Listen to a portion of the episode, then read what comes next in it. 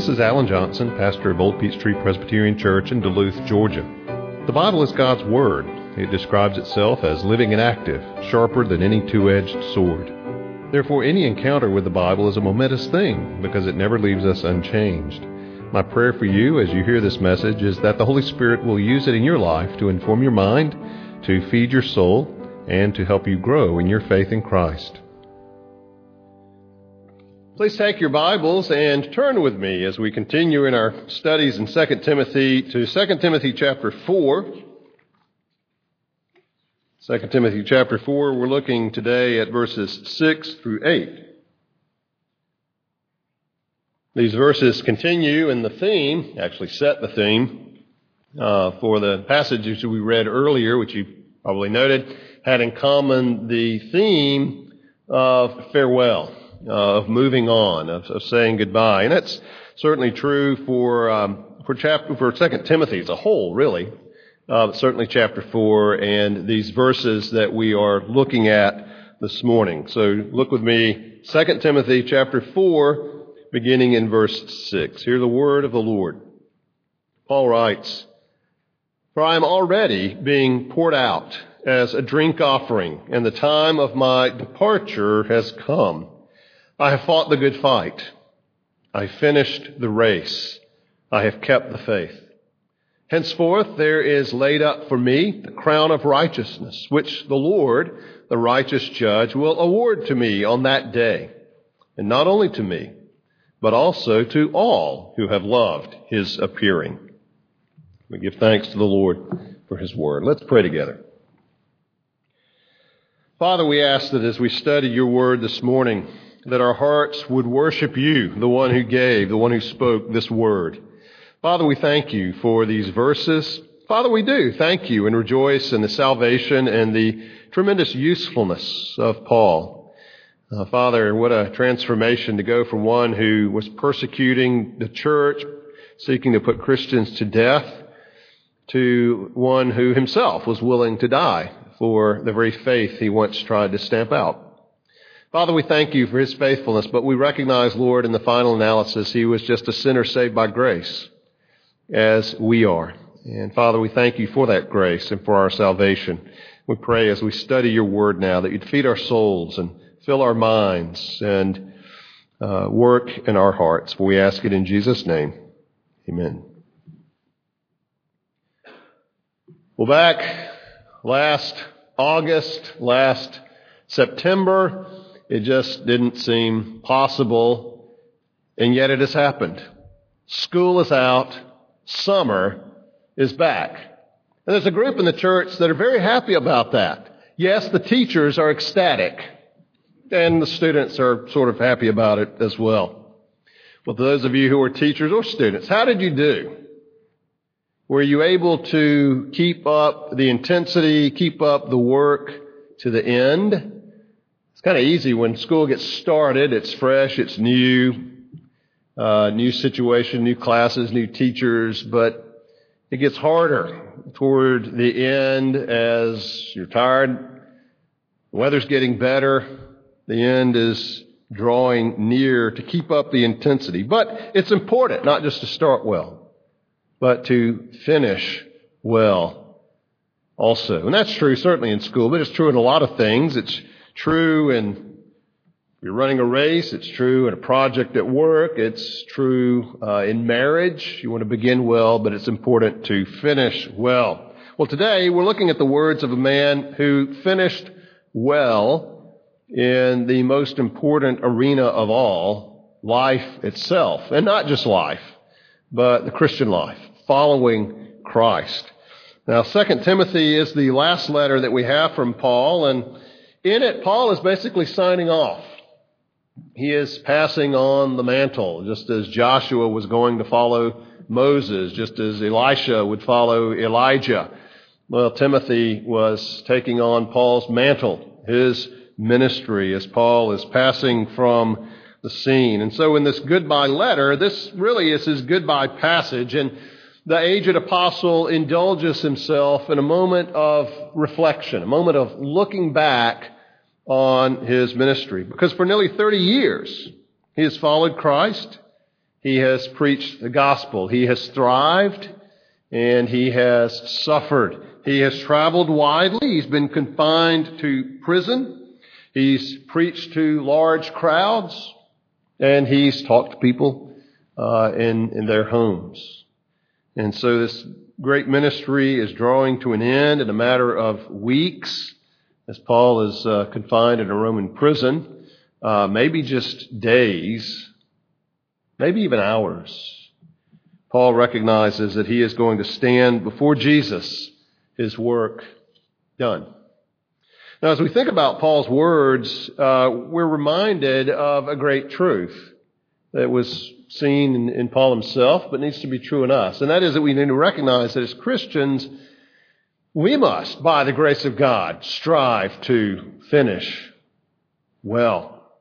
Now, notice Paul begins this, this, this first verse, verse 6, with the word for. It's important for Timothy to fulfill his own ministry, as Paul says in verse 5, fulfill your ministry. It's important because Paul isn't going to be around much longer. And that's always true. You always have a generation passing from the scene and another generation or two rising to take its place. And we think about that in the church. Uh, there was a day for believers when Calvin and Luther were gone. There will be a day when John MacArthur and John Piper and R.C. Sproul have finished their course and are with the Lord. It's tempting to want to sit around and think, oh no, what will become of the church? I remember when the pastor I had growing up uh, left our church. He'd been pretty much the only pastor I'd known, vaguely remember the one before him, but it's kind of a sinking feeling. What will become of us? Reminds me of someone uh, who asked Warren Wiersbe, Pastor Warren Wiersbe, when he was leaving a church, what we're going to do without him. Uh, and he said, probably much better. Um, you know, God is always raising up a new generation, and we need to pray for that. But that's happening here. Paul is, is leaving the scene. And as he thinks back over his life, three thoughts in particular come to his mind, things that we need to keep in mind too, that will help us to, like Paul, finish well. The First thing that Paul is thinking about here that we need to be reminded of is this the reality that this life will end. That it will end. Now, some of you who are older, that's maybe a thought that has begun to cross your mind some. Those of you who are younger, that's completely an abstract, meaningless thought that really does not have much grip on your heart. But you need to reflect on it anyway and recognize that our time in this life is limited. And Paul puts it this way in verse 6. He says, For I am already being poured out as a drink offering, and the time of my departure has come. And so he describes this reality with a couple of pictures. One is that of an offering, a drink offering. Now, when we think of offerings, we tend to think of the bulls or the goats or the sheep that were offered, but there were also food offerings. It would be grain offerings or meat offerings uh, but also drink offerings, typically wine, that would be poured out on the altar. And the very imagery itself indicates a, a permanence. When it's poured out, it's gone. It cannot be reclaimed. It cannot be taken back. And that's the picture that Paul uses to describe the end of his life, that he's being poured out like an offering in the sense of finality. And it's actually upon him. Notice he doesn't say, I'm going to be poured out. He says, I am already being poured out. Maybe the events already set in motion that are going to lead to his execution. But notice also for Paul, that very image of being poured out is a meaningful one. You see, Paul in his life and in his death saw himself as being offered up to God. Paul doesn't see his death as a tragedy. He sees it as the final offering of, of, of himself to God, which has taken place throughout his life. Paul wrestled. You know, he says to the Philippians, I, I would rather go and be with Christ, but it's better for you that I remain here. Paul would be with Christ very soon, and he sees that as being offered out, as a drink offering, being poured out, a final offering, a giving up of himself to the Lord. Second picture that he uses of the end of his life is that of a departure. Now, if, if you uh, know your New Testament, you, you may have caught that word. It may have, have been uh, reminded you of something else. Uh, in Luke chapter 9, where Jesus, Luke's account of Jesus' transfiguration, Jesus is said to be on the mountain. He's glorified. His divine radiance shines through. And it says he's standing there t- talking to Moses and Elijah about his departure. Now, the word that's used there that Luke uses is the word from which our word exodus comes from, which means, of course, to depart, to exit. And, but it's, it's loaded, obviously, with, with biblical theological meaning because of the Exodus in the Old Testament, that Jesus is our new Moses who leads us in an Exodus uh, out of slavery, not to the Egyptians, but to sin and to death. But that's not the word that Paul uses here. He uses a word that is, is I think, equally interesting. It's the word, our word, analysis comes from. When you analyze something, you break it into parts. And that's one sense of the word is, is to be, to be broken into parts, which is sort of a graphic image. Uh, dissolution. Uh, however, I think the ESV is right in translating it departure uh, in a more picturesque image because the word also can have the sense of loosing or, or releasing something. And in fact, in Homer's Odyssey, the word is used to describe the unmooring of ships casting off, setting, setting out from the dock on a voyage. And when Paul thinks of his death, he uses this term, which the ESV and other translations render departure, to indicate that his death is not so much an end, a termination, as it is leaving one shore for another, loosing the moorings, setting off. I was listening just this morning, in fact, on my way to the church, to uh, the Lutheran Hour which if you've ever heard it, it's very good. It's it's a Lutheran Church, Missouri Synod, very strong gospel preaching. Uh, sometimes if, I'm, if I leave early enough, can catch it on my way to the church. But uh, the speaker was talking this morning about a serviceman who, in his will, had stipulated in his funeral that there be two trumpeters, and one, in traditional military fashion, would play taps, taps indicating the, the end of the day, and in this case, the end of his life. But as soon as taps was over, the second trumpeter would play reveille, the beginning of the day, a new start, and very fitting, because as he saw it, he was, his life in this world had ended, but he was taking up new life in heaven itself, which is a very Christian way of looking at it.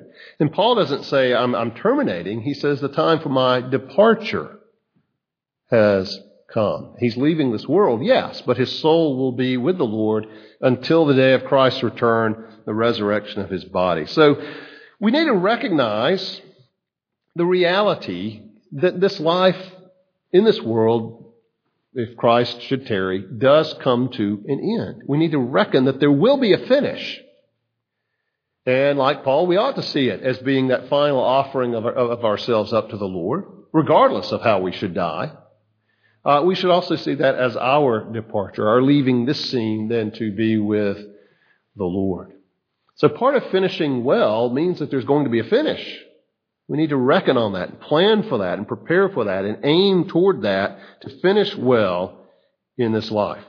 Now, the second thing that Paul thinks about here is that finishing well means to recognize that we will leave a record behind. We will leave behind that record, that tale of our lives, how we lived, the story of our lives. And Paul does this in just three terse, graphic, staccato statements.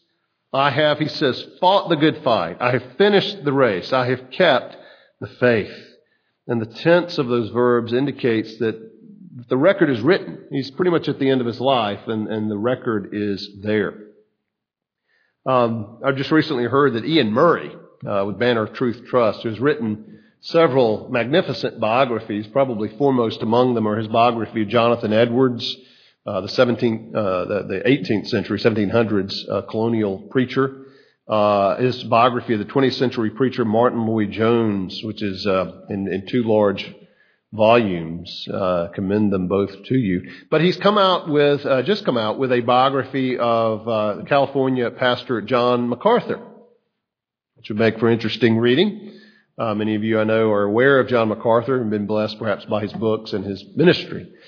But Iain Murray quickly said this is not the definitive biography of John MacArthur for one very good reason. John MacArthur is still living, uh, and I hope has many good years still kicking in him of, of faithful ministry. And so there's, there's still more to write. So it can't be definitive because the, the story hasn't been finished. Well, for Paul, it pretty much is. Paul says, I have fought. I have finished. I have kept. He sees himself as, as at the end. All that's left is how he will die. And he pretty much knows how that's going to happen. But he says, I've reached the end. This is the record. What does he say about it? Well, he says, I fought the good fight. Word fight is the word from which our word agony comes from. It means a struggle, uh, or, or suffering. Um, it could refer to a race. Uh, any of you who have run a distance race know something of why agony might be the word that would uh, that would go toward that. But he mentions the race as the second thing. And so it seems uh, a good way to put it here. I fought the good fight. But why good? Well, because it's God's fight. Because it's the work of the gospel in the world. Because Paul engaged in it for Christ and his gospel. And we get some sense of that struggle that Paul talks about in Galatians 4:19, a very different picture. He's talking about he uses the image of childbirth in Galatians. He says, "My little children, for whom I am again in the anguish of childbirth until Christ is formed in you." So a different picture, but that same sense of struggle, of effort, of work, and yes, even of agony until Christ is formed in his people. I fought the good fight, he says. I have run the race, second. And that's not an unusual comparison, even with Paul, but also in Hebrews, as we've seen on Sunday nights, where the Christian life is, is likened to a race you know, not the 100 yard dash, but a long race, a marathon, one that requires endurance, one that requires pressing on when you're tempted to give up and quit. And as we saw in Acts chapter 20, Paul uses this same picture uh, when he spoke to those elders. He says, I don't want to count my life of any value or even precious to myself, if only. Now, it's not, Paul's not saying I don't count my life as of any value. He's just saying I don't account it of value if only I may finish my course. There's that same imagery, very similar wording, and the ministry I received from the Lord Jesus to testify to the gospel and the grace of God. And so Paul sees the finish line. It's now so close, he can say, I have run the race. And then he says, third, I've kept the faith. You see, Paul is saying that he's done the very things that he's charging Timothy to do.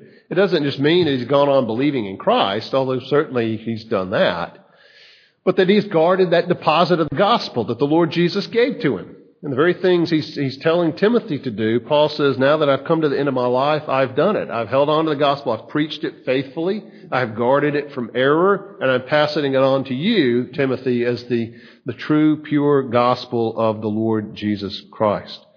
As a steward of the gospel, he's been faithful himself and now challenging Timothy to do the same. Well, some have said, well, Paul's just kind of boasting here. Is he? Is this inappropriate? Well, no, uh, for a number of reasons, including which Paul has already acknowledged to Timothy that he's done this only, been able to do this only by the grace of God. He says this several times.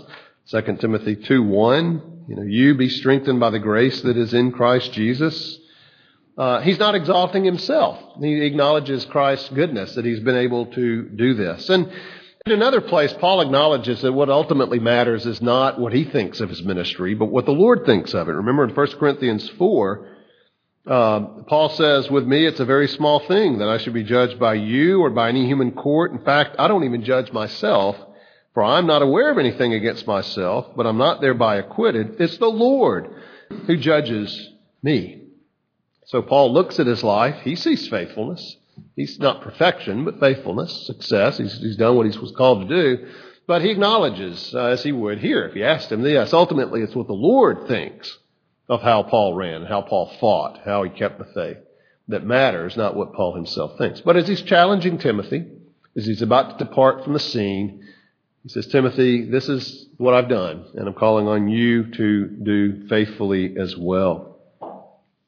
So let me ask you, when you reach the end of your life, when you are standing on the threshold of eternity and you look back over your life, what will you see?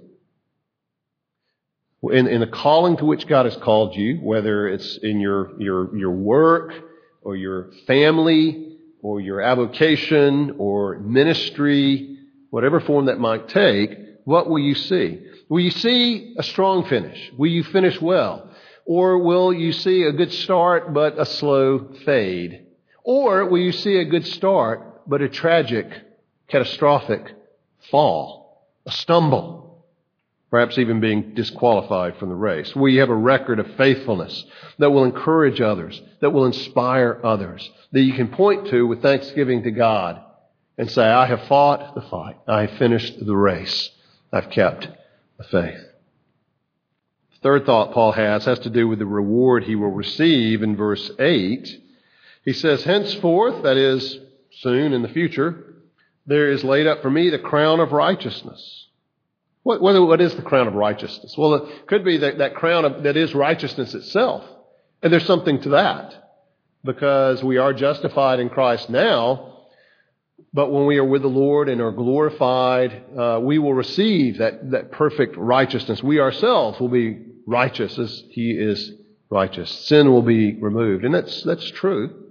He could be, he's referring to a verdict. Rome has judged him worthy of death, but God says, no, this man is, is righteous. But it seems to me he's just acknowledging here that the Lord will commend him, will give him this crown of righteousness. After, after all, he uses the word award, will award to me on that day, although Paul would acknowledge it's all by the grace of God, but that he has run well. And just as a uh, someone who competed in the, the Isthmus Games or the Ancient Olympics would receive just that garland uh, that acknowledged that he was the winner. Well, Paul sees himself as crossing the finish line, having done well, and receiving that commendation from the Lord. But Paul quickly adds, not just me though. It's not, it, does. there can only be one winner. Not just me. Paul quickly adds, not only to me, but also to all who have loved his appearing. He's talking about Christians. After all, it's only Christians who can love the prospect of Christ returning as the conquering king, as the judge. The non Christian has nothing to look forward to in the return of Christ because it means his judgment. It means his condemnation for his rebellion against the king. Well, when Paul says it's a wonderful way to refer to Christians, to all who have loved the appearing of Christ, whether it's his first appearing, and, and I think specifically referring to loved his, his, his second coming, the prospect that he will return. There's not just one winner. There's not just one person who receives that garland, the, the victor's wreath, victor's crown.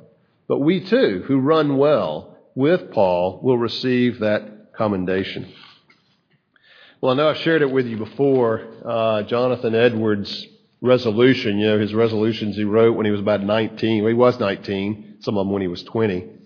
Uh, but the 17th resolution is one that has stuck in my, my mind and I've thought about and think about more as time rolls on. And the resolution that Edwards put forth was this Resolved that I will live so as I shall wish I had done when I come to die. To live so as I shall wish I had done when I come to die. In other words, no regrets. No getting to your deathbed and thinking, oh, you know, I wish I had done this. I wish I had done that. I wish I hadn't done that. When's the time to make sure that doesn't happen? Now. Now, while you're writing that record, now, while you're fighting that fight and, and running that race, now is the time to prepare to finish well. By the time you're ready to finish, it's too late. Now is the time. Can't go back and rewrite it once you're there. You're writing it now. And I suggest Edwards' resolution is a good one to adopt ourselves. To live so as I shall wish I had done when I come to die. And friends, I want to finish well. I hope you do too. The way to finish well is to fight well now, to run well now, to keep the faith now, and keep on until you come to the end, until you cross the finish line, until the Lord opens his arms to welcome you home and places on you the victor's wreath and says, Well done, good and faithful servant. Enter into the joy of your Lord. And then you know what we'll do, of course. We'll take that crown. We'll place it at our Savior's feet. Because ultimately the victory is not ours. It's His. Let's pray. Our Father, we do thank you for the victory of Jesus, that He has won our salvation. And Lord, that such as we do run the race of the Christian life, such as we do fight that good fight, such as we keep the faith, it is by His grace and it is out of His triumph for us. But Father, there is a fight for us. There is a race for us. There is a faith to keep. And Father, we pray that by your grace we would do that. Father, keep us from a slow fade. Keep us from a tragic stumble. Help us, Lord, to continue to fight, to continue to run, to keep the faith, and by your grace and to your glory, Lord, and to our joy, to finish well. For we ask it in Jesus' name. Amen.